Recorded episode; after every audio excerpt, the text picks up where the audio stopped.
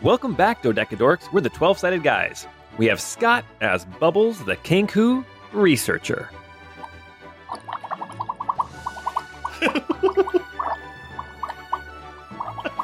it just keeps going. Sabrina as Jib Jab, the Elven Wanderer. Meh. Jordan as Spritz, the Fairy Tinkerer. Yeah, that's me. Matt as James Yuck Yuck Bartles, the Gnome Entertainer. Oh, hello. and me, Paul, the teller of tales, the weaver of words, the making it all up guy. for everyone that's been with us for our Crystal Codex and Nauseous Nocturne campaigns, it's great to see you again, metaphorically speaking. For all of you joining us for the first time, now that we've more or less got our together, welcome. You're in for a treat as we begin our second full campaign. If you want to talk with people about the campaign, then go and join our Discord. The link is in the description, and we built a great community of friends over the years. If you're looking to support us, then the easiest way is to leave a five star rating, write a short review, and then go tell your friends who you think may be interested. Or you can browse our shop at 12sidedguys.com, and there's always the Patreon. But whatever you decide to do, we're glad that all of you are on this journey with us as we move into the next campaign in the land of Vioseveria. Anyway, if in your opinion Simon from Captain N the Game Master is definitely not canon, then we're in agreement and this podcast is for you. It's Chorus of the Forsaken, Episode 1, a prologue.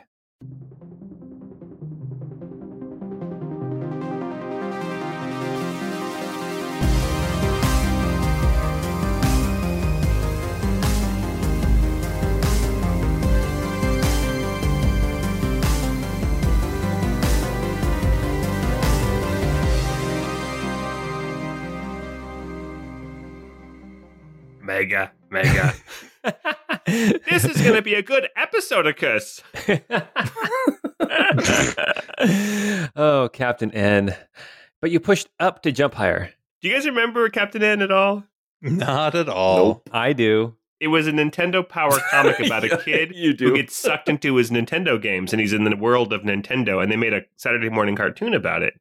And his belt buckle is an NES controller, and he's got the um, the Nintendo Zapper. But the orange one.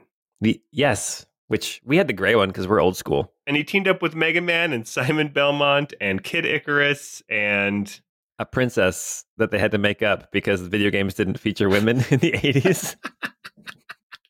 uh, it's sad but true. Ah.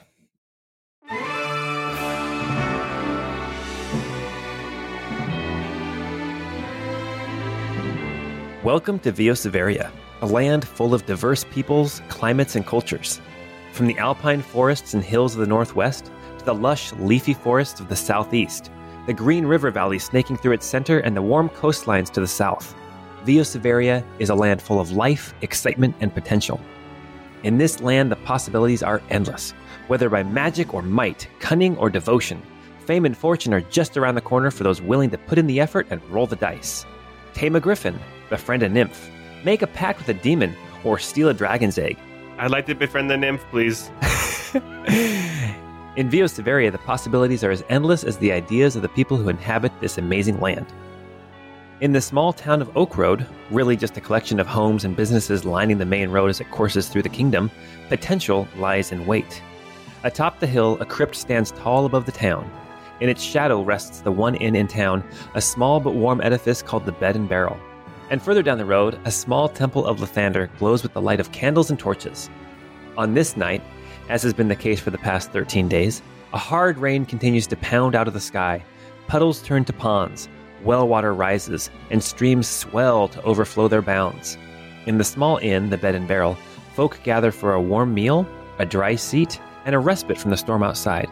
Some listen to the entertainment, others toast to friends, some even venture out of the inn and into the rain on errands of a more secret nature. On Oak Road, on this night, the potential for something of enormous import stirs.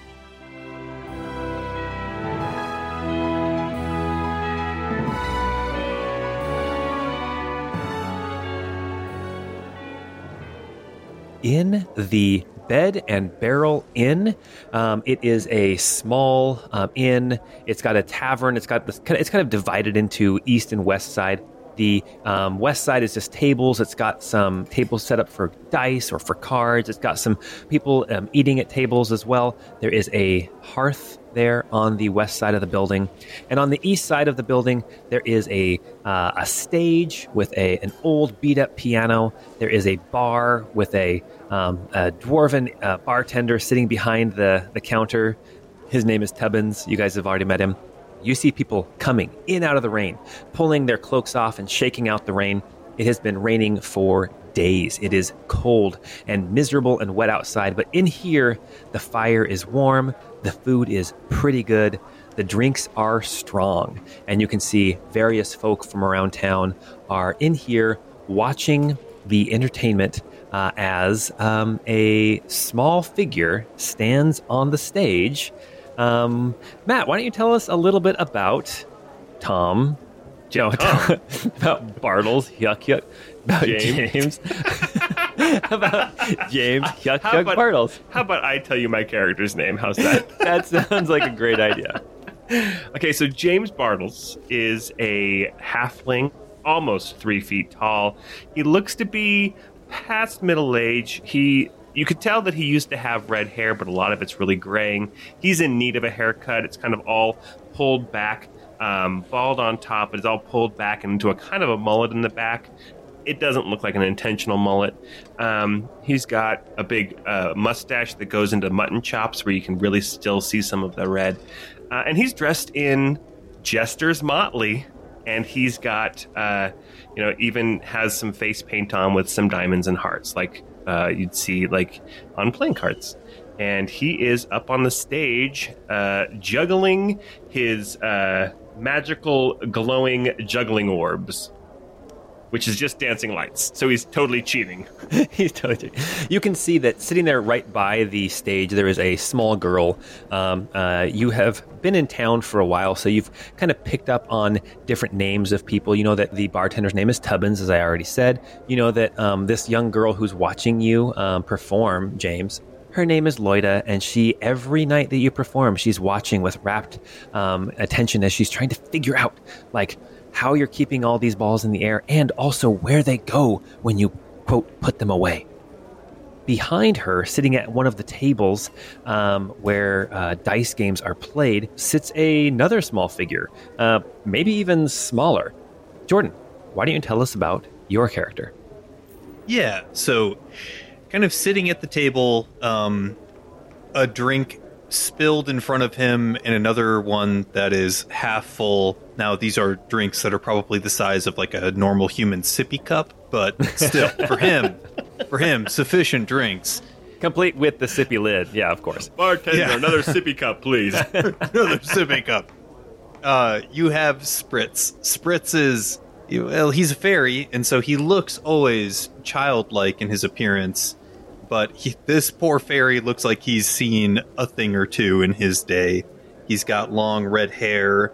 His uh, wings look like a butterfly wing of stained glass, almost. And he's wearing this magnificent kind of brass armor, golden in places, and he's trying to force these two cogs together into some sort of a device. But after a moment, he's like, Ah, damn it. Ah. Spritz has given up on this one. Can I have another round of drinks over here? Ugh. Spritz, as you call out asking for their drink, uh, a young serving man comes over and um, asks you, What'll it be? Um, Spritz will take another glass of your stronger ale if he can. He kind of looks you with like a, a side eye, and he's like, "I don't know. You've you've had a lot to drink there, little fella." He he floats up a little bit with his wings flapping quickly, and he grabs the guy by his shirt and he says, Spritz will tell you when he's had enough. he flutters back down into a heap, resting his ar- his head and his arms on the table. You see the server um, glance over at the dwarf behind the counter, at Tubbins, give him a side look, and Tubbins kind of nods, and the server says, "All right, one more, and then I'm gonna have to cut you off." And then he goes over to get your drink. Spritz, as you are sitting there drinking, um, working on your machinery, um, you are watching James Bartles do his performance up on the stage. But from your vantage point, you are actually watching the figure sitting at the bar. She has uh, dark skin. She stands about four foot three, stocky build. Um, she's wearing robes of some kind. Um, you know this to be a religious um, person, some kind of a, a local clergy member. Um, and what you've managed to pick up, her name is Ensley Ironbrow, and she is an awakened of Lathander, the god of rebirth and of renewal, that kind of thing. Um, so you can see um, that she is sitting at this bar. She is sipping a drink and appears to be talking with Tubbins as well as some other people there um, sitting at the bar. Um, and Spritz, you know that at this point you are you're drinking, you're enjoying yourself, but you're also keeping an eye on Ensley uh, because, well, we'll get to that in a second. Um, James, what's the next part of your act? so uh, James, uh, seeing that he really only has the attention of uh, Loida, the little girl, he's going to actually walk over to her and like he's going to put his hand behind his back and continue to juggle all five balls with one hand without looking at them. And he'll look down at the little girl and say, "All right, Loida." It looks like I'm losing the crowd a little bit, so I'm gonna put these away. Sorry, I'm gonna do a little something more for the adults in the room, if that's all right with you. She kind of she kind of claps and goes, "That's okay. I like everything you do."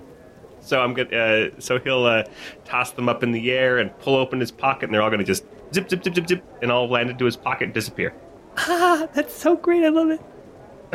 And then so James will stand up, um, and he'll say, "Thank you, thank you, everyone. As you all know, I'm James Yuck Yuck Bartles.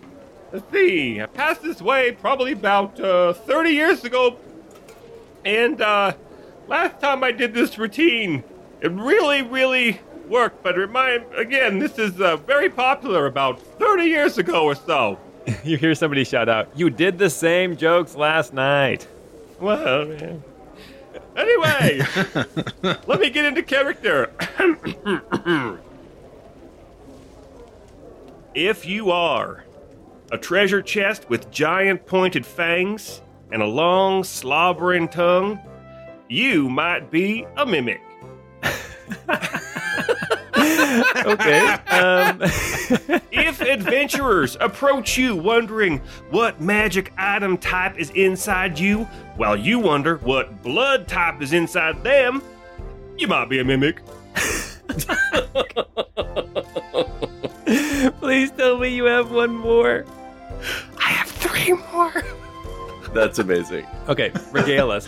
Lo- Loida is actually laughing at your jokes. You're not sure if she gets them, but you get the impression that she's like, I mean, on ra- these rainy days and stuff, she's been trapped inside. This is like all the uh, all the entertainment that she gets. Spritz is also laughing maniacally at these. if your entire diet consists of people too dumb to pass a perception check and notice, hmm, that treasure chest just licked his lips, you might be a mimic. Um, James, make a performance check. Oh, good. It's a 19. 19. Okay, awesome. Um, Spritz, with you as you're watching James perform, and as you see Ensley sitting there at the bar, you see her turn and actually start to listen to uh, to James tell his jokes. Um, and it appears that she is listening and interested. James and Spritz, we'll get back to you in just a second. For now, we are going to go out into the rain on this dark night. Clouds are overhead. The rain is pounding on it. It's not just mist, it is drops the size of your thumbnail. These are pounding down uh, from the sky. And we have, well, I was going to say two figures, but we actually technically have three who are moving through the dark, through the the rain, and uh, up the muddy dirt path towards this uh, hilltop chapel uh, dedicated to Kelemvor, which you would know is the the god of death. Um, not necessarily an evil god, but um, definitely uh, a place where certain folk may be able to find what they're looking for. So, up at the door, we see a figure attempting to open the door to the crypt. Scott, tell us about your character. So Bubbles, but all of his friends call him Bub, is a Kenku. He's um, got kind of puffy plumage. He's only about two feet and seven inches tall. He's carrying what looks to be like a long short sword, but in his hands, it it uh, functionally is a long sword. It's really long for him. Um, wearing a shield, he's got some some nice looking armor. Um, notably, there is the tiny skull of another Kenku hanging off of his hip, and it kind of jingles, uh, you know, as he's like walking along. Uh, and that is Bubbles. And standing back a little bit, a little ways away from the front door of this crypt, we see another figure looking left and right, making sure that nobody has followed them out into the night. Sabrina, tell us about your character. All right. So Jib Jab is, I guess, relatively tall compared to Bubs. Um, but Jib Jab is about five and a half feet tall, and they are an elven hermit, is how I would describe them. Uh, kind of rough, overgrown hair, big, bushy eyebrows, um, kind of long locks of like this gray, brown, matted dirt. Um, and at their side is a giant badger um, who is kind of sniffing around and looking a little bit nervous as they're standing on this hill about to break into a crypt. Bubbles, Kenku guy. you are standing at the door of this crypt, and as you uh, go to uh, check the door to see if it's locked or not, looking left and right, trying to be super sneaky, you push on the door and you realize that it is not locked. You can open the door very easily. And as you push it open, you can see into this chapel. Um, looking down the nave of this chapel, you see there are pillars holding up the ceiling, uh, running on the left and the right side of the building. You can see that on the um, east and western walls, there are these nooks that are um, built out of the of the main body of the chapel, and in it there are these shelves.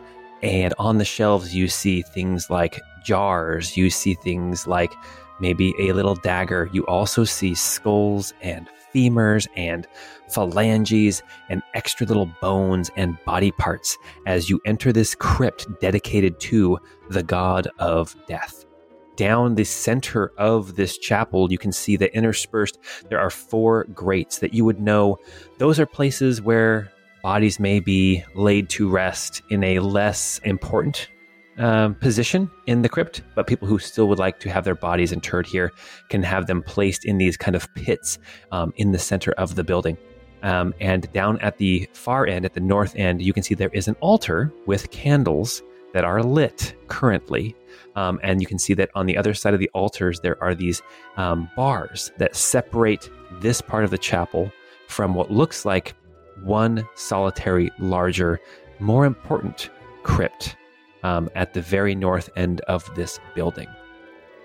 This, uh, seems suspicious. We better get in and get out quick. Oh, don't bother so much. We have plenty of time. I don't like it in here. Badger doesn't seem to like it at all. Look at him, he's, he's stressing. Oh, I don't, I don't like this. I can see that. Will he make too much noise as we move through? He'll be fine. You just mind your own. I want you both to make history checks, and this is literally just to find out what you have managed to figure out about Oak Road while you've been here in town. Uh, Jib Jab got a 10. Bub got a 21. Okay, with a 21, um, so um, I think that Jib Jab, you've been in town as long as everybody else, as long as the rest of the group. Just you know, four or five days. Got out of the rain. You've been here, um, kind of keeping warm uh, and trying to wait out this storm that just does not seem to end. Um, but um, you are kind of a hermit, so you do tend to not interact with people quite as much as maybe some of the other folks in your uh, your little group of four. People don't like Badger for some reason. Soft pudding. Come, that's what I say. well, at least it keeps eyes off of me. Um, you guys would know, Bubs, you would know, um, having done some research before deciding on this night to come to this crypt to gather whatever kind of supplies you're after, um, you would know that this temple of, or this crypt of Kelemvor, uh, there's actually no priest of Kelemvor here in Oak Road. This town is pretty dang small. You hear that there used to be a priest of Kelemvor, but um, they either passed away or moved on. No one's quite exactly sure. But the priest of Lathander, Ensley Ironbrow, has been actually um, coming into the crypt every day to do some very basic um, rites and rituals to keep the dead at bay, to keep them uh, restful and peaceful um, until such time as some other acolyte of Kelemvor actually comes to take over um, handling this crypt. So, right now, you are in here in this crypt, and the other two members of your party are trying to keep Ensley occupied for as long as they can. I'm doing a bang up job of it too. you are cut back really quick to the bar, and uh, James uh, Yuck Yuck Bartles is up there telling us another joke. If you've ever let out a giggle because some intrepid rogue stuck a lockpick in your belly button, you might be a mimic. All right. Um, now, cutting back to the the script, Bubs and um, Jib Jab, what are you after here in the script? What? What? I shouldn't say what are you after. What looks the most appealing? Is it these these grates full of remains? Is it these uh, little alcoves that have more remains that are easier to get to, or is it that more private crypt at the north end that looks like it might be behind a locked cage? Bubs is going to kneel down on the ground and pull um, a couple of bones from his back pocket. And um, closer inspection, they look like like finger bones. And he's going to throw them on the ground and cast some bones to see what he should do. Jib Jab is going to shiver and kind of take a couple steps back. S- um, so Bubs is wanting to go to the farthest recesses, the ones that are are locked, and uh, he wants to see if that's a good idea. So that's why he's throwing some bones. Perfect. You cast the spell for sure. I want you to make a perception check, and I'll give you advantage if Jib Jab follows you into the crypt. If Jib Jab does not follow you into the crypt, if Jib Jab is a little too nervous, um, then you just roll it straight. Oh, Jib Jab's following. Like Jib Jab, like I'm in it. I'm already here. All right, with advantage then. So Bub's got a 16. With a 16, you look in here as you're as you're about to start casting the spell. You're standing up there by the altar and looking through the cage at the north end of this building into this other crypt, and you see this single solitary um, stone sarcophagus. Um, with your perception, 16, you see this sarcophagus looks incredibly important. You see this sarcophagus has some sort of sprig of some vegetable or plant laid across it. You also see there is a bowl set right in the middle of the sarcophagus with um, some sort of red um, spice in it, some kind of offering. And sprinkled around in a circle around the sarcophagus, you see some fresh green leaves. And with your perception of 16, now that you've noticed all that, make an arcana check Ooh. as you have cast your bones. Uh, 17 Arcana. 17 Arcana. Okay. With your Arcana check, as you've cast the bones, you look at this and you expect either this is super positive, like this is what you're looking for, or you expect don't touch this, this is like cursed beyond belief. As you cast the bones about this crypt, this specific sarcophagus, you get the impression neither. And with your arcana of 17, you kind of start looking at it and you understand a little bit about magic. You understand a little, a little bit about the dead. You understand a little bit about protection from the dead. And you realize this is for show. Mm. This sprinkling of green herbs, this bowl of spices, this sprig, it's for show. But you don't necessarily know why. You get the impression that the other places in the crypt, the alcoves or even the grates, are going to give you more value than this seemingly more important crypt. Bubs will stand up and pat the little skull on his hip and say, Thanks for the help as always, Jingles. And then he'll say, Jib Jab, I think that one's just for show. Let's uh let's open one of these grates. Uh, okay. Um, um, let's do it. Do, do we want to open this one right here, or should we go back to the front door? Um let's just try this one here. All right. You guys start working on one of the grates, trying to get it open, and we are going to jump back to the tavern. Um, quick question for Spritz. Spritz, you're watching Ensley, this priest of Lathander, um, because you know that at some point she very well may go back to the crypt to do her nightly um, rituals to keep the dead at bay. Um, how much has Spritz actually been drinking? How much is show, and how much is actually he's drunk? I- It's it's maybe half, half Okay. real, half just for show. Okay. Okay. I'm going to set a low difficulty. Constitution uh, save difficulty 12, but with advantage. Okay. Thank goodness for advantage. Let's see how we do. A 22. I got a nat 20 on that. nice. All right. Oh, Let's dude. go. Oh my gosh. Something about the sippy cup lid is just like it's trickling it into your mouth just slow enough that your body's kind of like processing it before you can get too much in your mouth at a time. sippy cup size, not sippy cup shape. it's, canon, now. It's canon now. it's fine. It's sippy. All right. Um, but you can see, Spritz, as you're watching Ensley, she is actually clapping along and laughing at the jokes that um, Hyuk Hyuk is telling. Uh, Hyuk Hyuk, tell us your big finale joke.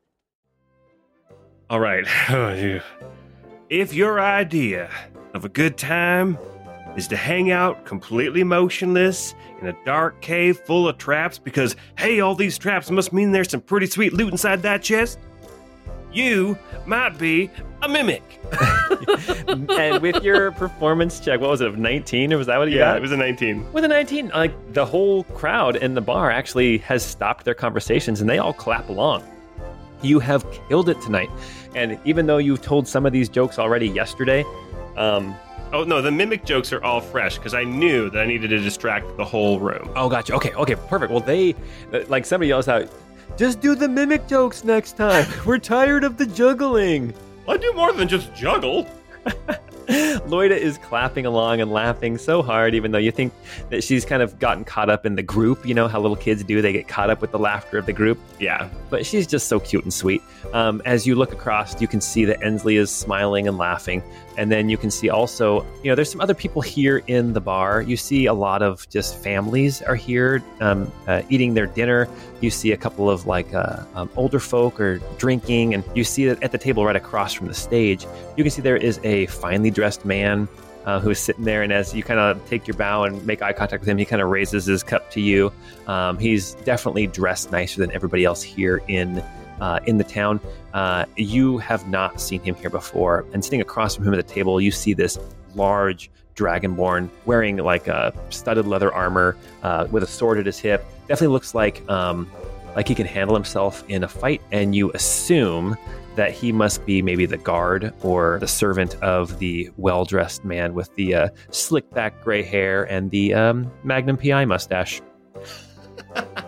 And the Magnum PI shorts. exactly. I realize there is a new Magnum Oh, PI that's show, so right, they might not there get the reference, but it was Tom Selleck, tiny shorts, Detroit Tigers baseball cap, and a big old mustache. All right. As you are performing here, I'm not going to make anyone make a perception check. James, Spritz, Bubbles, Jib Jab, you all hear this at the same time. It's extra loud for Jib Jab and Bubbles.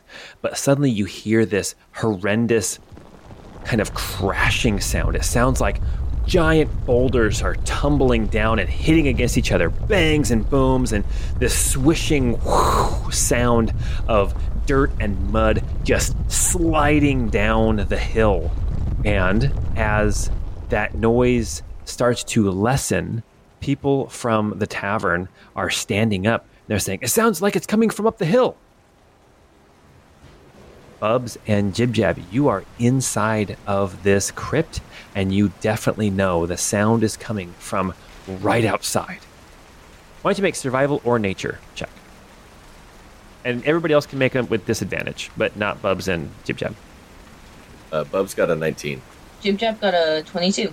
James Yuck Yuck Bartles got a four with disadvantage. And Spritz got a seven with disadvantage. Okay. Bub and Jib Jab. I'll say, Bub, instantly you recognize there was a landslide. Whereas Jib Jab, I mean, with your 22, you don't notice anything more, but I'd, I'd say that Jib Jab, uh, your, your thought is you're surprised this didn't happen earlier with the amount of rain that has been hitting this small town uh, and the fact that this crypt is up on a hill. You're surprised that um, part of the hillside is not washed away yet just in your walking around the town and observing the types of rock and the the amount of clay and sand in the soil, um, you knew that um, eventually a landslide was going to happen. Some kind of a rock slide would happen, and it sounds like it just did. You probably also knew that all this rain coming down the hill full of dead bodies down into the town, probably completely poisoning all their sources of drinking water. hmm yeah, Jib Jab will just sort of look over at uh, Badger and they'll uh, nod their head at them knowingly. We know what's up. All right. Um, people from the inn start rushing out. Um, I'll say Bubs and uh, and Jib Jab, you would know just from the amount of sound that your cover here is probably going to be blown if you're still in the chapel because people are going to come out to investigate what's going on. Were we able to get into this first grate or not? Uh, why don't you guys? Why don't you make either thieves' tools or some kind of a sleight of hand or just a strength check? and you can do whichever one you decide to do. Just do it with advantage because uh, you guys are helping each other. All right, Jib Jab, you can roll it. I'm not proficient in any of those things. Uh, what's what is thieves' tools? I guess I don't have any, but It would be uh, like sleight of hand. I have a plus two on strength, but that's yeah, I, I don't. Okay, I have a plus three of sleight of hand, so we'll try that. Okay, all right, so that is nice. A twenty-two with advantage. Oh, wow. nice. Okay, yeah, so you managed to get it open. So you can have, I mean, you can grab basically whatever it is in there you want. You can see there are skulls, there are femurs, you can see that there are phalanges, which is like your finger bones. You see a couple of them that still have like rings on them. Um, you can see scraps of, of clothing. So, what is it you're actually looking to grab? Grab a pelvis. Those things are cool. Mother of God, this is not right. Yeah, you should grab a coccyx. What are we looking for, bird boy? Bubs will um, reach in and grab a handful of, of phalanges and all the rings and stuff and put it in the same pouch where he got um, his other finger bones from. Nice. Okay, very cool. For now, this is all I can all I can handle. Uh, we'll say you set the grate back in place, and it looks like it's been untouched. Um, as you guys hustle back out of the crypt, um, just as you see people coming up the hill carrying lanterns and torches, and um, you can see we have Spritz and James have come as well because they're following Ensley, the um, the cleric of Lathander, the person they were supposed to be watching and keeping distracted, but apparently with uh, you know a uh, a landslide, uh, there's uh, there's something more important than great mimic jokes. As actually, as we're going up there, James is trying to kind of calm the crowd, be like, "Well, looks like I really brought the house down. Am I right? Am I right, everyone? Am I right?" Now's not the time, James. Not the time. All right, you guys hustle up there. You can see that people from the tavern have come out as well. You see Tubbins, the barkeep, has come out. Um, you see that that um, that well dressed man and his uh, dragonborn servant have come out as well to kind of investigate and see what's going on. Even Loida, the young girl, has come out to see um, what has happened. It looks like as you guys are are standing out there looking at the crypt, it looks like the rock slide happened on the northeast side of the building um, and um, Ensley is walking. Oh, oh no, this this isn't good. I better figure out what's going on. Oh, I forgot to say Ensley's joke. Say now. No, it's not. It's not. It, it's it's situational. I think it would be even funnier in the wrong. Okay, here we go. She's like, ah, this isn't what I signed up for. I'm supposed to be up to my elbows in placentas all day, not investigating landslides. It's terrible. That was a joke. okay, so she's the priestess of Lathander, who's like rebirth. She's like a midwife. So I, I, I imagine she's not um, she's not the midwife, but she helps out. She's there at a lot of the births and things. Sorry, terrible joke. Everybody, I wanted to tell that joke and it didn't fit in anywhere else, so here we go. Um, so she goes around the side of the building and starts to um, kind of see what's going on with the building. Anybody else who wants to go and investigate with her can. You see people starting to move around. Um, at one point, uh, James, as you're kind of walking up, that well dressed man stands up next to you and he's like, Hey, I, I really enjoyed your jokes. Uh, uh, they're great. You ever think of taking your show on the road? I mean, I could maybe help to uh, advertise for you, get you some better gigs than this place. Well, that'd be wonderful. I live on the road. well, I mean, hey, your, your jokes are good enough. Your, your your performances are great enough that, I mean, maybe you wouldn't have to. And then he shakes his hand and he says, "Uh, I'm Peter. Well, my name's James Bartles. Oh, hey, sweetheart, over there. Stay away. This, this place could still be really unstable. It's best you stay over there next to Tubbins. Okay. You see that Loida has gone around and she's kind of looking down. You kind of see her looking at um, at where the rocks have slid down. Ensley is way down there already as you guys are all kind of following her. Um, you hear Loida kind of mouth, Oh, a cave. Ensley steps up towards where the rocks have fallen. Anybody who's going to follow her, they can see that underneath the crypt, part of the foundation has washed away and fallen. And you can see that going in underneath the crypt on this north side, Bubs and uh, Jib Jab, you would recognize this cave that has been unearthed underneath the crypt actually would go underneath where that special room was where you saw the sarcophagus where that Bubs recognized was all for show. There's a cave under there, and it's dark inside. Ensley is looking at it right now. She turns around and kind of holds her hands up. She says, "Hey, everybody, away, away, away! This this place isn't safe right now. So I need you. I, I need to figure out what to do. But um, I need everyone to go away. Just just move along, move along. Um, no, it's all right. We're we're actually experienced in this kind of thing. While I do that, I'm going to cast my spell, Flattery, on her. So she needs to make a oh, it's a Wisdom save, a DC 13 Wisdom save, or be charmed by me. all right, let's see if she can make it. Uh, she rolled a natural 17. Well, crap. she says, I, I, I appreciate that you may have seen things like this before, but this is a this is a temple to uh, Kelemvor. Uh, there's more than likely maybe unsavory things down there, so I'm gonna do some some of my god's powers, try to seal this up and try to protect the town until we can figure out what to do tomorrow morning. So how about everyone just heads back heads back home, heads back to the inn, uh, wherever you are, and I'm going to make sure that this stays safe. Okay? While she's talking with James, I think Jib Jab would uh, try to direct Badger to go into the cave and just kind of see if they could find anything in there. Have Badger, who is a giant badger, which means isn't he like a medium-sized creature? Yes. Okay. Have Badger make a stealth check. Oh man. Okay. Well, that is a five, so not great. Ensley turns around, ah, giant badger, and then she's going to like attempt to cast a spell at it. You want to stop her, I'm sure, Jib Jab. Badger, don't. He's he's, he's just doing his thing. Just just fine. Come on, Badger. Let's go. Yeah, Badger, I'm sorry. This is this hole's not for you. You need to go find your own den. Uh, this place might not be very safe. Um, I want everyone to make perception checks. James Bartles rolled a 12.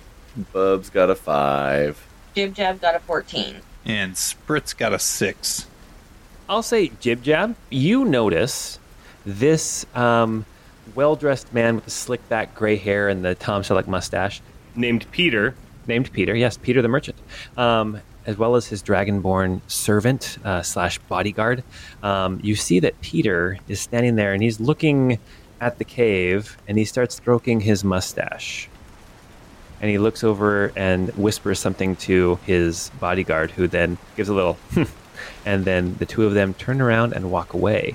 Uh, I will say that James Hyuk Hyuk Bartles, as you are uh, looking around uh, the area, all these people who've come to look at this landslide, you look over and you see Loida, this young girl who was so intent on your performance. You see her eyes are big and she's looking in at this cave and um, she seems a little bit lost in thought. And then she kind of shakes her head and she starts uh, moving back down the hill towards town. And you do notice her turn around and give one last glance, not at you and not at Ensley, not at anyone standing here, but back at the cave. And then she goes back down towards town. Ensley is now shooing all four of you away who are still hanging out here. Um, Bubs and Jib Jab, Spritz, and uh, and Hyuk Hyuk. She's saying, "All right, go on. You guys go back to your inn. Well, if you think your placenta powers are powerful enough to seal up some crazy cave, then by all means, I could use a drink. I don't know if you guys saw it, but uh, that that guy who had some slicked back hair, he looked like he could be a real piece of. Oh no, he's probably he's gonna be my new agent. He said so. His name's Peter. I his, his hair was slicked back real good. So's my hair. what hair? What hair do I have left? oh my gosh. Ugh. I don't know. I'm just saying. I don't. I don't trust him. You guys are still getting pounded down, like with the rain. It's still pouring down rain. Everyone's hair is kind of plastered to their head, or their feathers are all, you know, glossy and, and shiny at this point. It is super miserable. I'll say that as you guys kind of start moving back down the hill and are having this conversation, Ensley kneels down. She starts praying. She has she pulls out some kind of holy symbol. She starts um, kind of waving it in the air, and then uh, you guys are down past the crypt and are back down into town. But one last thing I want everyone to do who looked back at Enzi, I want each of you to make a religion check, please. James rolled a nine. Bub got a nat 20 for uh, 24. Ooh. Jib got a nat one for uh, three. Spritz got a 15. Okay.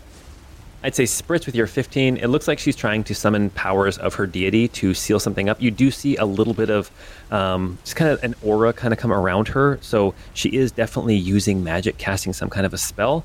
Bub, you recognize right away that Lathander, her her connection to this deity, um, is not going to be strong enough to necessarily seal up any kind of a cave.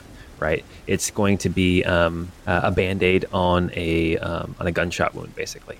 Um, and so um, you would recognize, Bub, that her efforts are not necessarily going to keep anything at bay. It might be an alarm at best. You guys all move back down the hill back towards the um, the bed and barrel. As you gather back together, I imagine you guys all have rooms. I don't know if you want to share rooms or not, but you guys have been traveling together for uh, a few weeks at least. Um, do you guys want to talk about anything? There's no way I'm staying in a room. I'm definitely staying out by the stables, kind of behind the barn. Okay, but still undercover. And the rest of us are tiny, so we probably all fit in one bed. A twin size. That's why you guys are all so tiny. we don't even need a twin size. All right, do you guys want to talk about anything before you guys kind of end end your night? We're in a twin bed. It's like, hey, Spritz, come on closer. You're so far over in the bed, I can barely hear you. I imagine it's like the grandparents on Willy Wonka and the Chocolate Factory. I haven't moved in 20 years. I think Spritz could probably fit in between our feet and like not touch either of us if we're like laying end to end. Even the badger is bigger than all of you guys. That's hilarious. You know, Jimmy, your set's getting real good, bud. Real, real good.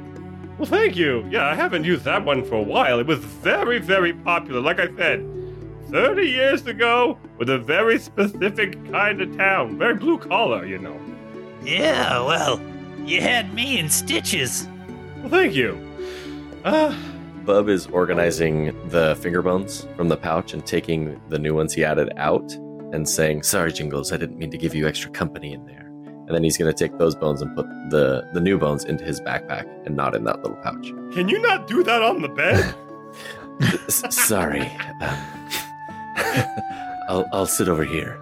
And Bub will get out of the bed, fully, you know, just in his underpants, and he'll walk over to the table. Can't even reach it, so he just sits on the ground below the table. nice. they sure don't make these rooms for us little guys. Then are you guys all going to bed? You know it. Yeah. Don't you think that we should go back there in the night? Why would we do that? Did you get what you came for? I mean, you, you got some new bones, you said. No, that's not what I was after. I- We need to go in that tunnel. You think? Why? I just trust me. Well, okay. I mean, I got some tricks up my sleeve, and I will, uh, pull out a deck of cards and do some close-up magic. That's actually what I renamed prestidigitation. oh my Close-up gosh, magic. That's, That's pretty so great. funny. So I was thinking of like adding a, a hook, like a phrase I say after every joke, like um, I don't know, get her done. what do you think? I mean, I oh, guess oh, yeah. that could work. I, I think you should do something a little more bold, a little more brash. Like, get wrecked, bitches. so you think I should swear more? no, no, oh, no. Yeah, you know, gotta kind of make it a little bit more adult. That's all I'm saying, man. You need to hand out signs and say something like, here's a sign for you. Something like that. ah. What? Yeah, like flip him the bird and say, here's your sign, bitch. No, like, yes, yeah, that sounds better. What if I, what if I take some kind of a gourd, like maybe like a, a sweet gourd that's, um, uh, you know, red flesh, green skin, all that, and I smash it with a sledgehammer and I say, Take that, you bitches! what is Jib Jab doing as these guys are just being idiots? I think Jib Jab is going to be um, trying to get a good visual on the uh, exits of the like the lodge uh, to make sure that the slicked back hair guy does not um, come out and do anything untrustworthy. So you guys are going to try to go back into that cave, huh? I mean, I think we got to go in. Yeah. Um, awesome. Okay. Um, how long are you guys going to wait before you go back to the crypt? Could I tell how long her spell was going to be cast? Um, it, it looks like, I mean, with your religion check, it looks like it was some kind of like a just kind of a warning spell. The spell might last 24 hours, but it's not going to protect anything from that that hole. Right, but we might set it off. So true. That is true. Um, but how long are you guys gonna wait? Unless we had a giant badger that could maybe dig a hole underneath the entrance or beside the entrance. Mm? Mm-hmm. You try. Uh, he's he's not very sneaky. I don't know if you noticed that. No, he's kind of like this big, clumsy ball of fluff. I side noticed. you don't have to be insulting. I'm just still kind of frustrated that you never let me ride him. we could all three fit on him at the same time. Mmm, that sounds nice. Jip had a sweating bull as he's getting so upset. Bub, you're creeping me out again. sorry, sorry. Is it my brother's skull or casting the bones? As he's licking one of the finger bones. oh Sometimes God. there's marrow left in there.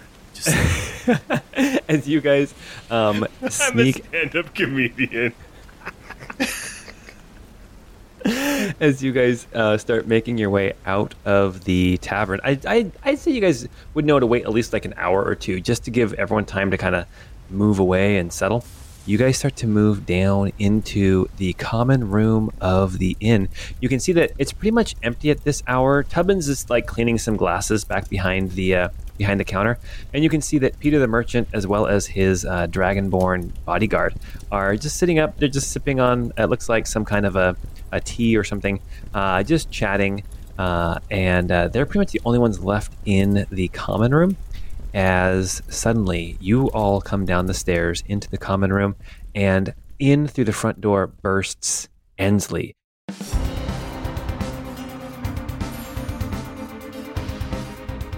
This dwarven uh, priest of Lathander comes rushing in She's like, "Help! We need we need help. Somebody's some something's broken the, the boundary. Something's something's past my my barrier.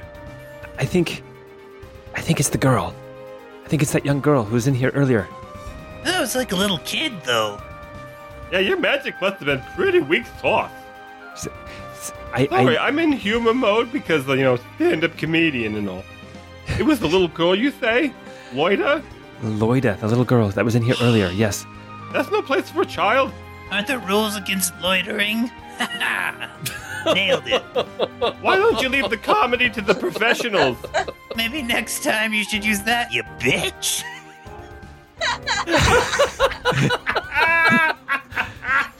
oh, man. Ensley looks at you all like aghast, like what is Oh, going don't worry, on? we're gonna go down there. We're going. We're going. You, you see Peter, uh, Peter the merchant, as well as uh, his guard, uh, who his name is Norton, Norton the Brass. Um, he, he stands up and says, "We'll help, we'll help," and then he starts heading out the door and heading up towards the crypt. Jib Jab's gonna run after him, yeah, I'm, I'm following after yeah. him. Yeah, so will Spritz. Everybody starts moving up the hill. We have Jib Jab and Bub and Badger and Spritz and Yuck Yuck and Peter and Norton, as well as the uh, the dwarf priest Ensley. As you all come up to this hole that's been um, revealed underneath the chapel, Ensley says it's dark in there, and then Peter says, "Don't worry, I've got a I got a lantern." And Peter lights up a lantern uh, to illuminate the area. And I'll throw out my juggling balls, and they all stay in the air and are lit up as well. Okay, so then what I need to know as the DM is what is the marching order? Definitely not me first. Spritz could go first. Yeah, Jib Jab also doesn't mind going in front with uh, Badger. And I can take up the rear, Okay, I'll be protected in the middle. like a yuck yuck sandwich. Okay, so we've got Spritz and Jib Jab and Badger are in the front. And then we've got Hyuk Hyuk and Bubs bringing up the rear. There are a lot of people moving into this crypt. As you guys start moving into this cave underneath the crypt, you can see that it is it's not an actual cave. It's actually some kind of a well, you see that part of it was wall that has washed away, but you step out into this um, this small chamber, like 10 feet by 10 feet. You can see that going up, there is a spiral staircase that leads up to the room above. And Bub and Jib Jab, you would recognize that that spiral staircase goes right up underneath that sarcophagus, that fake one, that one that was all for show. There's a staircase that goes up there, and you realize there's probably some kind of a secret entrance to get down here because the spiral staircase from where you're standing continues down deep under the earth.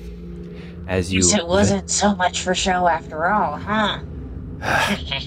I'll have to talk to my brother about that. He gave me bad advice. well, that sarcophagus itself was just for show. That sounds like a technicality. what level was that spell? Uh, it was level two.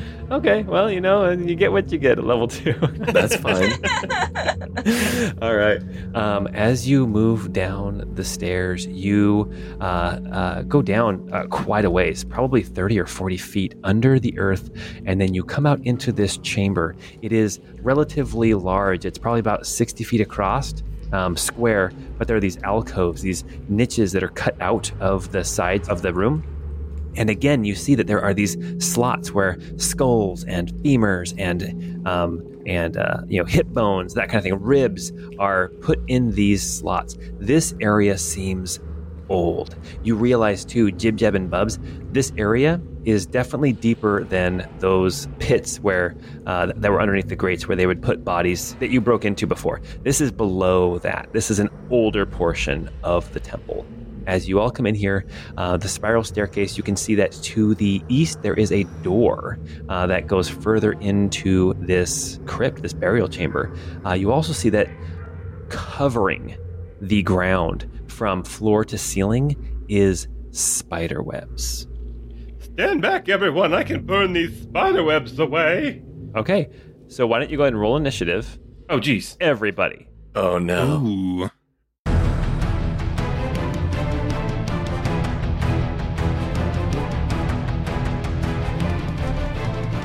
James got a 16. Spritz got a 10. Jib Jab got a 19. Bub got an 11. We're going to start at the top with the fastest initiative. We have Jib Jab. Jib Jab, as you are standing there at the bottom of these stairs and surrounded by spiderwebs, you see motion um, at the left and the right, and you can see uh, that there are these giant spiders coming towards you. These these spiders are bigger than wolves. They're these, um, well, wolves. They're giant wolf spiders. they are coming towards you, um, but Jib Jab, you get the drop on them. You get to make the first move. It also seems like maybe they were not expecting people to come wandering in here. Uh, they seem a little bit slow. Their initiative was a two. So go ahead, Jib Jab, you're up. All right, Jib Jab is going to grab out their bow and uh, shoot at the spider closest to the priestess, Okay. and that is going to be a ten to hit. That is going to miss. Oh my gosh. Okay. Yeah. No, that's. I think that's just what I what I can do. Yeah. There you go. Uh, full three. that brings us now to Peter the merchant. He's got his uh, lantern in one hand, kind of lighting up the room. He pulls out a short sword, um, and he's going to look at Norton, his bodyguard, and he's going to say, "Do what you do best." And he's going to give the help action to Norton, who now is going to have advantage on his attacks when it's his turn. But that brings us now to Yuck Yuck. All right. There's a grouping of two spiders to the north that are kind of closer together, and he's going to reach into his uh, pouch and he's going to pull out a stink bomb. um, and they need so they need to make a DC 13 Strength saving throw, or they'll take 11 necrotic damage. How many are hit by this? Just two. It's a 10 foot radius. Okay. Uh, do they take half damage if they fail? They take half damage if they fail. So 11 damage, half on fail, and if they fail, they also can't take reactions. Okay. So uh, there are basically two in the north and two in the south. Um, the one that's further west up on the north ends up saving and takes half damage. The one that Jib Jab took some shots at is destroyed. Oh, nice. With 11 damage, this spider curls up, its leg curl, curl up underneath, and it falls to the ground dead. All right. That was a powerful stink bomb. Nice. Yeah. And now it's Ensley's turn. Ensley is going to um, uh, look at you, Jib Jab, and uh, Hyuk Hyuk. Oh my gosh, these names. He's going to look at you, Jib Jab, You can and call me. James. Yuck when I'm performing. Jib Jab and James, she looks at you and she says, Thank you so much. And then she turns towards that other spider at the north, one that's already been hit, and is going to cast a spell uh, Sacred Flame. The spider ends up making its save, and Sacred Flame goes wide. Um, that now brings us to Norton, the Dragonborn. Norton is going to step down towards one of these spiders on the south side. He's going to take a swing at this spider, and that is going to be a whopping seven to hit, which is going to miss. So Norton is now engaged with one of these spiders, but manages to miss, and that will bring us now to Bub. Bub will um, go and engage that same one that Norton just missed, and he'll pull out his longsword and he'll try to strike at it with his longsword. Perfect. A 13 to hit That'll hit. for uh, nine slashing damage. Nine slashing damage. This spider looks incredibly hurt with that. Uh, do I do I channel divinity? Uh, I'll save it. I'll I'll save it. Okay. Yeah, that'll be my turn. Okay, Spritz, it's your turn. You're you are closer to these two spiders on the south. Yeah, I'm actually also going to go down to that one that Bubbles and the other guy. What's his name? What was his Norton. name again? Norton. Norton. That's right. And Spritz is going to dash in there and say, Why, you son of a. and he's going to start, you know, spewing out a string of a whole litany of swear words. And he's going to go ahead and punch this thing with his thunder gauntlets, because why not? Oh, nice. So a 15 to hit, That'll hit, yeah. seven thunder damage. And just like that, this spider also curls up dead. I like to think it's like the Shockers. No, not the Shocker. wow. From uh, Spider-Man: Homecoming, the guy with the big shock gauntlet thing. Oh yeah. All right, Jib Jab, a spider is rushing towards you. Spritz, a spider is rushing towards you. Jib Jab, this spider here from the north is coming right at you. Gets a plus three to this attack roll. That's a 16. Does that hit you? That will hit me. Okay, I'm gonna deal four damage, Oh no. and I need you to make a Constitution saving throw. All right, that is a 12. Okay, you save. Uh, difficulty was 11, but you still take two points of poison damage. Okay, Spritz, an attack is coming your way. How does the seven sound? That does nothing. Okay.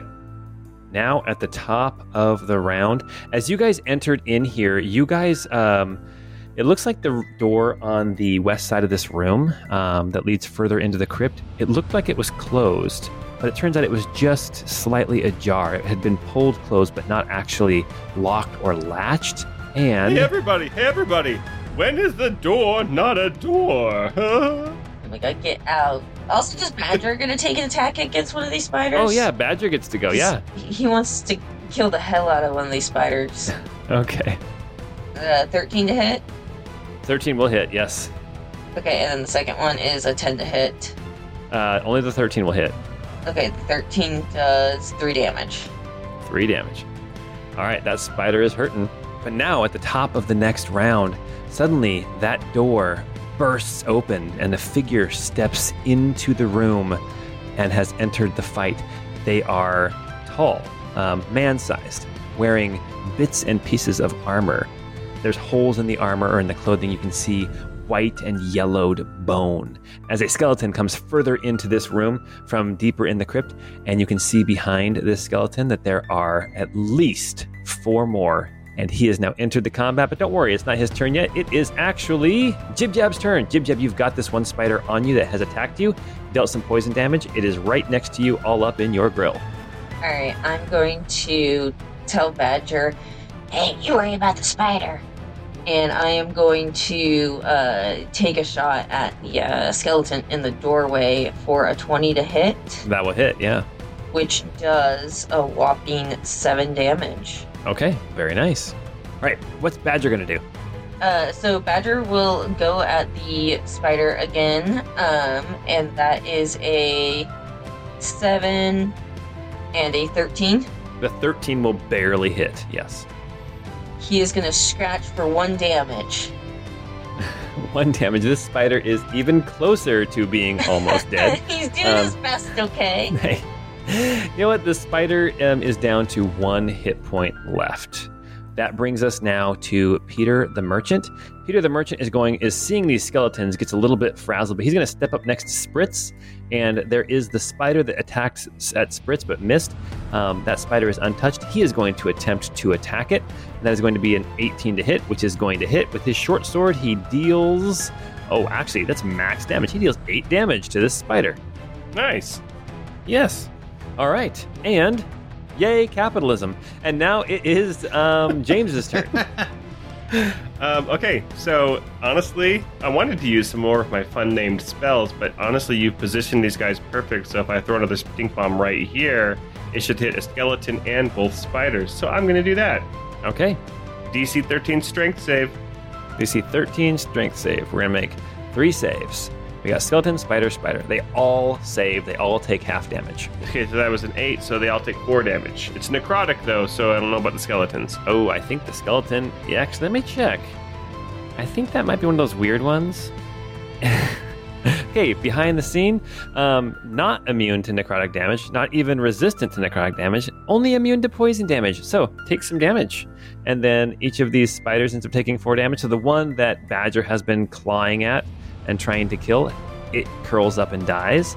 And then the one that, um, oh gosh, actually, the one that Peter hit also dies. The spiders are now all dead as the skeletons prepare to enter the room. That brings us to Ensley.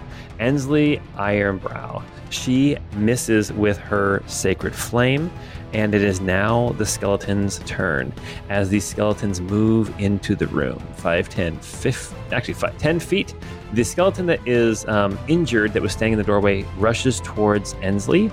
Another one comes rushing in and is standing right, right in front of Badger, um, but is also in line with Peter as well as Jib Jab. You see another skeleton come right inside the doorway, and you see two more stack up right behind it, ready to come into this room. And we have some attacks coming. Um, the skeleton is going to attack at Ensley, the first one, and that is going to be uh, 17 to hit. That is going to hit, and that is going to be five damage to Ensley. And then she is looking very hurt. And then the second skeleton is going to attack at Badger. Badger has an attack coming from this skeleton, which is going to be with his short sword. It's going to be only a six, and that's going to miss. Good job, Badger. Moving on to Norton. It is now Norton, the Dragonborn's turn. He is going to move up and start to fight the skeleton that is moving into the room that's still kind of standing in the doorway. And with his attack, he is going to roll a 16. Oh, actually, it's a 17. Uh, and that is going to hit, which is going to be 8 damage to this skeleton. in the doorway. And Bub, you're standing kind of back towards um, kind of the eastern wall of this uh, first room, almost as far away from the skeletons as you can get. Uh, what is your move? Bub is going to walk um, out just past Spritz to the south of the room, and he's going to reach to his uh, to his hip and pull out the skull of his little brother, and he's going to say, "Jingles, warn them of the destruction that awaits." And he's going to cast Turn Undead. Every undead creature that can hear his voice must make a DC 13 Wisdom save or run away from me. Oh my goodness. Um, actually, it looks like um, three of them fail. The only one that has not been turned is actually not even in the room yet. But um, what happens to them? They have to make a move right away. Um, it doesn't say right away, but for one minute, they have to use their turn to flee from me. The ability ends if they take damage. If they can't move away from me, they they can take the dodge action. Okay. Bub is going to throw his his little brother's skull out towards that other skeleton, and Jingle's tiny skull is going to float in the air and blast a ray of force at that skeleton for a 17 to hit, Uh, that'll hit, yeah, for sure. dealing eight force damage. Wow. Okay. Big hit. It's a spiritual weapon, and that's that's my turn. Spritz, you are up. You can see that skeletons have entered the room, and yet they don't seem to be that dangerous at this point. They all seem to be turning around and rushing back out the door they had just come in. Um, Spritz is going to like be screaming at the top of his lungs, r- darting in between people's legs, and he's actually going to move through up here to the northern part of the room near where Ensley is to attack the skeleton that she is attacking. And as he gets there, he's going to take his bonus action to kind of bang this green emerald that's in his chest and activate his defensive field, which will give him three temp HP Nice. just to be on the safe side. And then he'll go ahead and swing at this guy with his Thunder Gauntlet Okay. for a 20 to hit. That'll hit. I said that there were four that made the check, but there were actually five, and this one that was attacking Ensley also made it safe. Just a heads up. So Oh, it's not turned. Yeah. Got it. Okay, cool. Uh, that's eight thunder damage. Now, one thing with that Guardian Gauntlet, um, Guardian Armor Thunder Gauntlet, it says a creature hit by the gauntlet has disadvantage on attack rolls against targets other than you until the start of your next turn. Well, this creature definitely has disadvantage because when you punch it, it falls apart and blasts back and into pieces. Oh, nice. You destroy this skeleton. Get wrecked! Bitches! All right, is that your turn then? Yeah, that's it. Okay, perfect. All right, Jib Jab, there is a skeleton that is close to you and to Badger, but it looks like it is turning around to run. Actually, it's actually no, it's not turning around to run away from you. It's actually looking to run away from Bub, who is actually on the other side of you. It's actually looking to run towards you. Um, what are you going to do? As it is now your turn. I am actually not going to worry about that. Like, I might even just step out of its way if it's just running past me. Okay. And then I will cast uh, Ensnaring Strike. And then I will shoot a bow at the door frame, um, at the very last skeleton that is running away. Um, and that is an 18 to hit. That will hit. Roll some damage. So that will do nine damage, and then they will have ensnaring vines. Thorny vines um, appears at the point of impact, so it'll appear at the door there, hopefully, is kind of my idea. Okay. And then they need to make a strength saving throw or be restrained until the spell ends. Gotcha. Okay.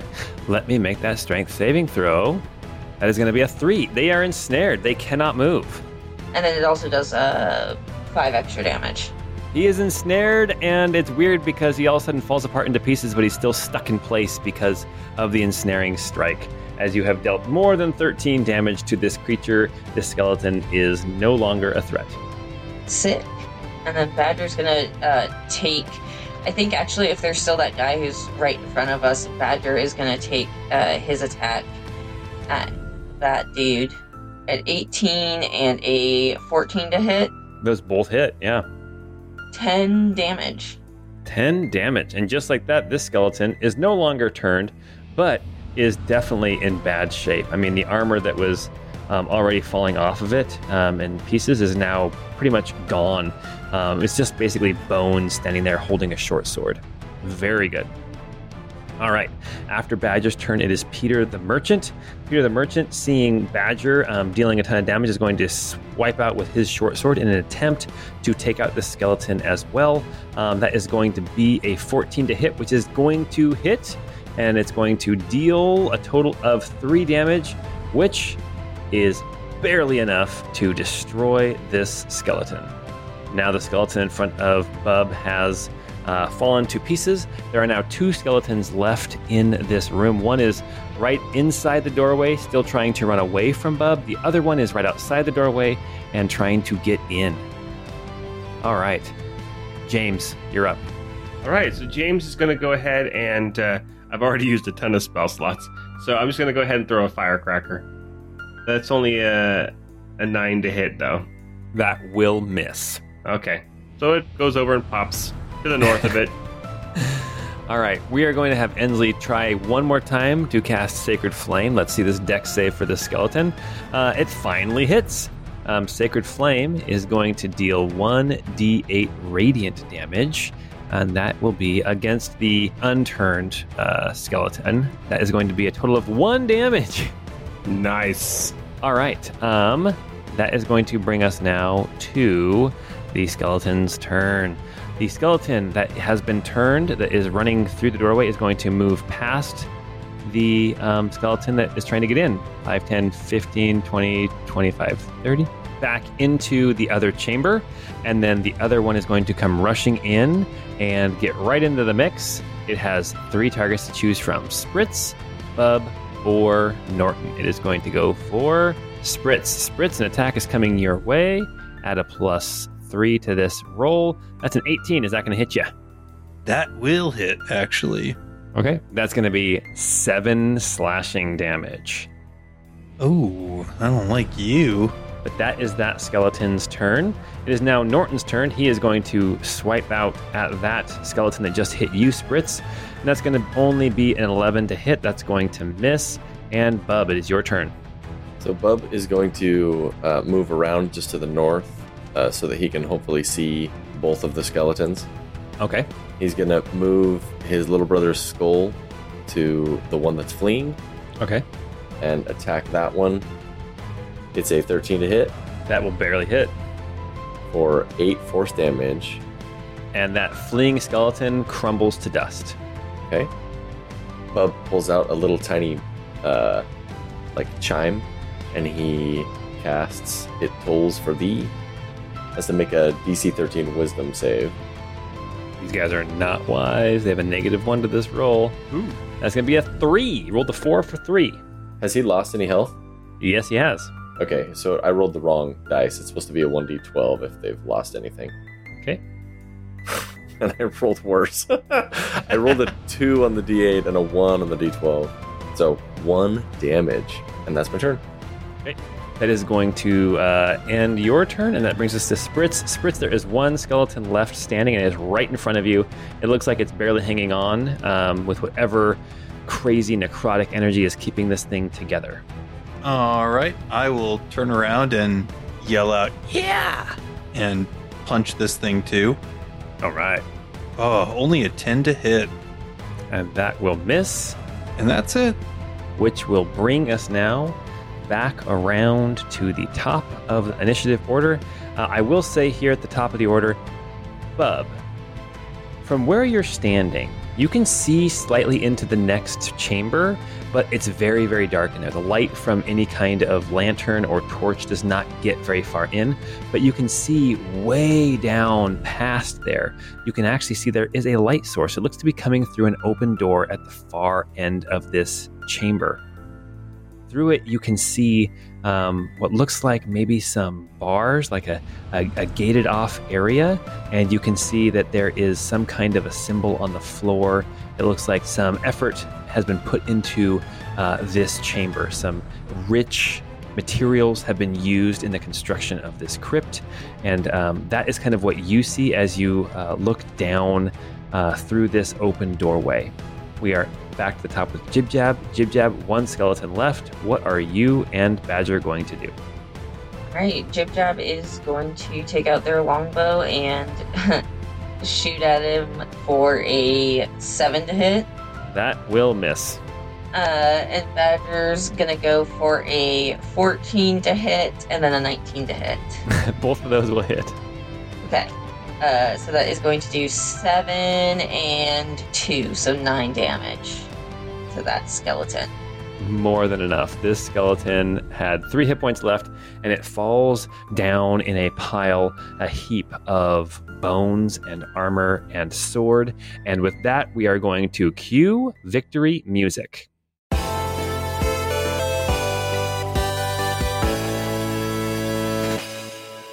They just wanted another chance at life. Those guys seem to have misplaced their skin. Huh? Huh? Huh? That was pretty bad, man. That was pretty bad. Sorry, sorry. Those guys seem to have misplaced their skin, bitches. You, nice. you might be a skeleton if. Here you guys stand in this chamber full of bones and uh, spider parts and webs with this open door on the west side of the room. Anyone can see through and can see that there is light far, far away. Some, some of you have dark vision, and so you can see a little bit better. You can see that in this next chamber, it looks like it's a uh, the similar to the chamber you're in right now, but it's longer. It looks like there are some pillars holding up the ceiling down here. There are spider webs as well. You can see that on the uh, on the north and south sides of this room, there are these same nooks full of bones and um, other scraps of armor. Um, as um, Peter moves into the room with his lantern, it illuminates a little bit better. And um, you can see at the far end, definitely there is a door, and the door looks to be pushed open. Also, there is light coming from behind that door. Not like a lantern or a candle, but like candles, plural. It looks like that room is completely illuminated. Loida!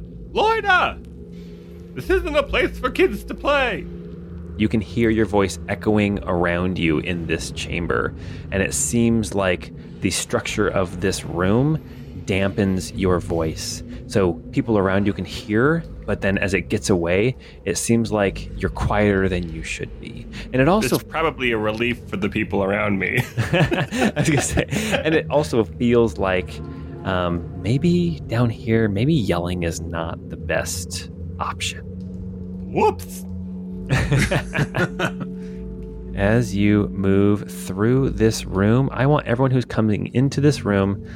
Um, Ensley is following as well. Uh, Peter and Norton are coming in. Um, I'm guessing Badger is following. I want everyone to make um, perception checks. Anyone who does not have dark vision, I want you to make it with disadvantage. But I have my dancing lights. Oh, you have my your dancing juggling- lights, okay. My juggling orbs. Yeah. Okay. Still concentrating on those. Jib Jab got a 12. James got a 15. Bub got a 12 with disadvantage. And Spritz got a 13. Okay.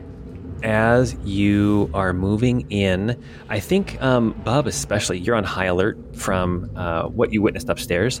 But you and James, at the same time, both notice as you're moving further into this chamber towards that far door that is open with the light coming through it, you can see that someone has sprinkled leaves in a, uh, a semicircle around the door, almost like a barrier, similar to what Bub saw upstairs around the sarcophagus, that fake sarcophagus.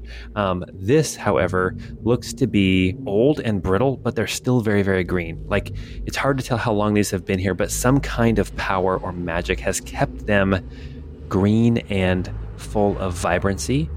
But what Bub and James also notice is that right in the center of this semicircle of leaves, it looks like that semicircle has been broken. And you can see scattered some leaves um, towards the door. And it doesn't take too long before you figure out that whoever walked in here probably did not recognize that the leaves were there, and they kicked it and broke this circle, whatever this circle is. It looks like it's some kind of circle of significance, though. that kid's in trouble. We should probably go check it out. All right. As you move towards the far end of this room and into the next chamber, you can see this room is probably about 80 feet by 80 feet square. But as you enter the room, this first chunk of the room, um, from north to south, it's about 80 feet. But about 20 feet in, there is a wall that is dotted with bars, with like gates and a fence keeping people out. Um, you can see that there are doorways in this gate, and one of those doorways is open. As you look through this fence, this gate, you can see on the far side is a large chamber. You see there is a sarcophagus in the center of this chamber with some kind of a ba like relief uh, sculpture um, on the top of this sarcophagus. You can see that there are two altars, one to either side of the sarcophagus. One looks like it's bearing weapons. It looks like you can see a sword, you can see a mace, you can see a um, like a pole arm. and on the other altar you see a shield, you see a helmet, you see a suit of armor. All of these look incredibly well made, inlaid with gems and jewels and gold. You can see insignias ancient heraldry is built into the armor that you don't right off recognize. Um, you can see that the the relief sculpture on the top of the sarcophagus is incredibly well carved. You can see that here in this first chamber, um, there are these two um, candles on candle holders that are about four feet tall, big, thick candles, and they are glowing brightly. You see that on the altars in the other part of this room, this other chamber where the sarcophagus is, those altars also have candles that are lit and bathing this whole area in this light you can see clearly, but there are shadows dancing as these candles flicker and dance. You see also that there are a couple of paintings that are stacked up against the wall and they have been torn and withered with age. You can't quite make out from here what is on those paintings, but most importantly, you see standing next to the sarcophagus which itself is also surrounded by a ring of green leaves. You see Loida, this young girl who the last time you saw her was staring at the cave with some kind of wonder. You see her staring at the sarcophagus as she is placing a hand on the top of it. Loida, back up, back up. That's a great way to invite a curse. She looks back at you and before anyone can do anything, I just want you guys to make perception or insight checks. I'm not good at either. Let's call it, uh, oh, 15. Not bad. Bub got a six insight. Jib Jab got a 17 perception. And Spritz got a 14 insight. Jib Jab and James, as you look at Loida as she turns to you, especially you, James, I'd think. You saw her a lot. She would come to watch your show. You see, she looks at you, and her eyes are wide and sad, and tears are rolling down her cheeks. And they are not her eyes. I mean, they're her eyes, but she's not looking at you the way that she always did before. You can tell, James and Jib Jab, something has possessed her and the eyes are not her own. If anyone wants to try to do anything, she is now reaching towards the sarcophagus and has her hand on the edge. James is going to, with the, oh, jeez, with the glowing juggling orbs out, James is going to start juggling and say, Loida, Loida, you don't want to touch that. Come on, look, come, come have fun with me.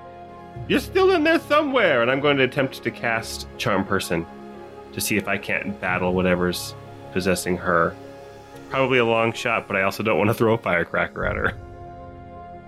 I think uh, as James is doing that, Jib Jab will reluctantly take their dagger and try to throw it sort of um, either at her hand or like close enough to her hand to stop her. Okay. Why don't you make an attack roll? That's a 17 to hit. Jeez. You're trying to startle her, or you're trying to hit her? Yeah, I mean, if I gotta hit her, I gotta hit her. Like, I, you know, whatever you gotta do, but preferably not like maim her. Roll damage.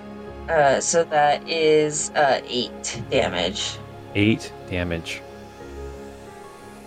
With that eight damage, as you hurl this dagger at her, you all watch as this young girl, standing there with her hand on the sarcophagus, this dagger tumbling through the air, eight damage to her tiny frame.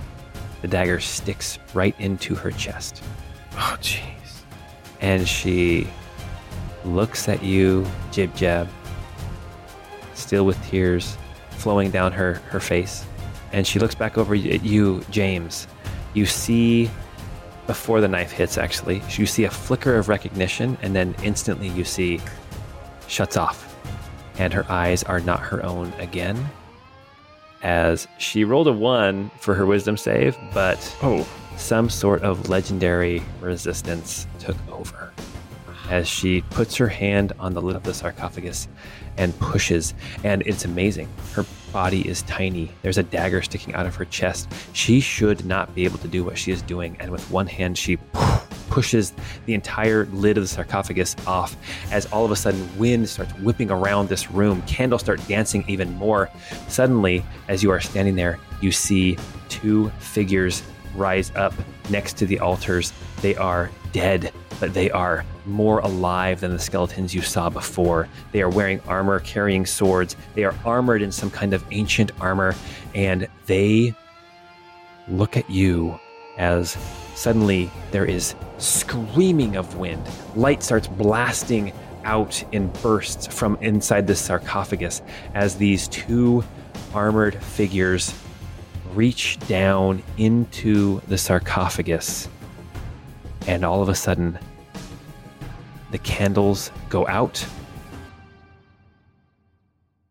and your eyes all open as all four of you wake up from the worst dream you have ever had. Sitting up from this bed in this small servant's room, we see a very attractive elf reach over to grab for a sword and a book as he wakes up from this nightmare. Across town, we see this gray skinned, purple haired deep gnome sit up and look for what is attacking him as this dream was so real. In the inn nearby, we see an older man sit up, reaching for a bag full of vials and flasks as he reaches in and pulls out a small vial and drinks it to calm his nerves after such a terrible, terrible dream.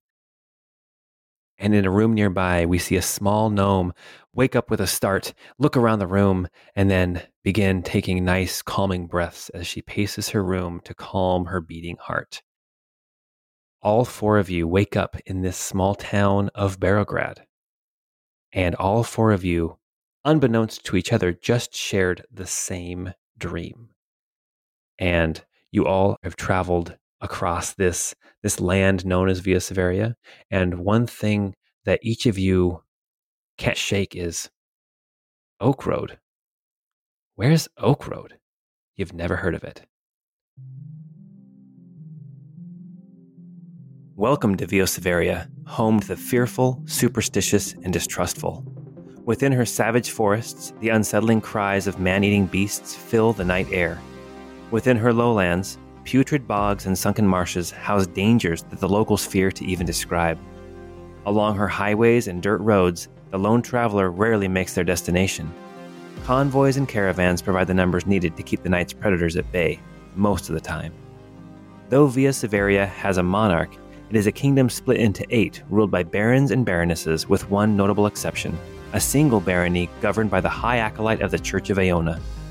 Though the arcane arts are generally feared here, the Church of Aona, the Eternal Flame, has taken it further, declaring a crusade against any and all who practice forbidden magics.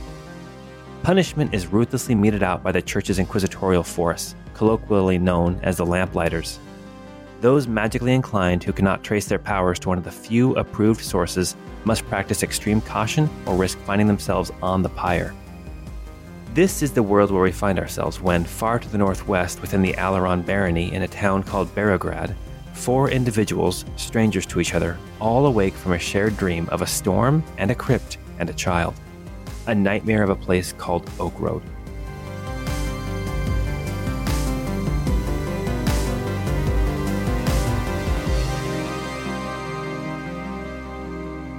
And that's where we're going to stop for tonight. Jeez. Welcome to Campaign 2. As next time we get together, we introduce your characters. Sabrina stabbed a kid in the chest. All right, you guys. Well, thank you for playing tonight. It was a lot of fun. I'm super excited to see what comes here in Campaign 2, the Chorus of the Forsaken. Don't forget, we have a Discord. You can come chat with us. Also, we do have our Patreon. We have some things on there, as well as I will be keeping a, a new wiki up to date for this next campaign. And I'll be streaming again on Twitch at some point very, very soon. Anyway, until we get together next time, I hope you have a great time.